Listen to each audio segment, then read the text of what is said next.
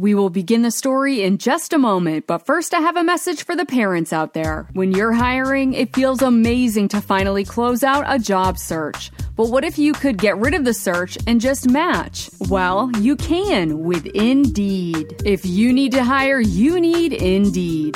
Indeed is your matching and hiring platform with over 350 million global monthly visitors, according to Indeed data and a matching engine that helps you find quality candidates fast. When I was looking to hire someone, it was so slow and overwhelming. I wish I had used Indeed because, in addition to being super fast, 93% of employers agree Indeed delivers the highest quality matches compared to other job sites, according to a recent Indeed survey. And listeners of this show will get a $75 sponsored job credit to get your jobs more visibility at Indeed.com slash story. Just go to Indeed.com slash story right now and support our show by saying you heard about Indeed on this podcast. Indeed.com slash story. Terms and conditions apply. I need to hire? You need Indeed. Indeed.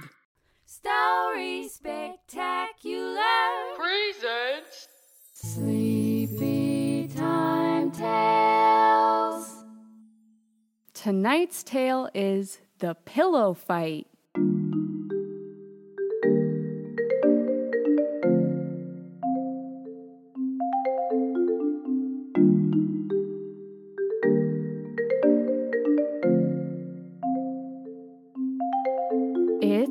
Sleepy Time Tales, brought to you by Story Spectacular.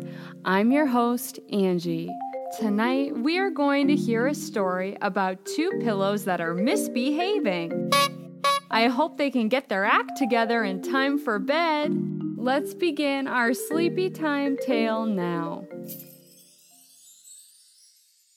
The Pillow Fight. It all started out like any other night.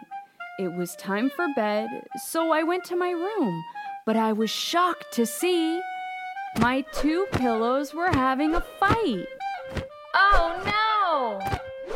The fluffy white pillow threw the red polka dotted pillow off of the bed. Stop that. That's not a throw pillow. After that, the fluffy white pillow started jumping on the mattress. Then the polka dotted pillow ran inside my closet and shut the door. I knocked on the closet door, Please come out, polka dot pillow. It's time for bed. but the polka dot pillow wouldn't budge. So then I pleaded with the fluffy white pillow to stop jumping on the bed. It's not playtime anymore. It's time to go to sleep. But the fluffy white pillow just kept on jumping. It wouldn't listen. Just then, the polka dotted pillow came running out from my closet wearing my striped pajamas. Hey, those are my jammies.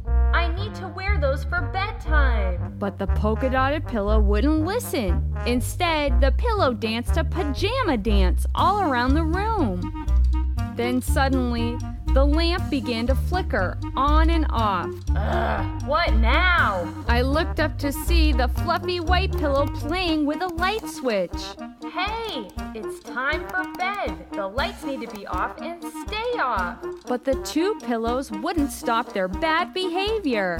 I didn't know what to do. But suddenly, I heard a voice from the corner of the room yell, Quiet! Was from my kind old teddy bear who had been sitting in the corner all this time. It suddenly stood up and took the polka dotted pillow by the pajama collar.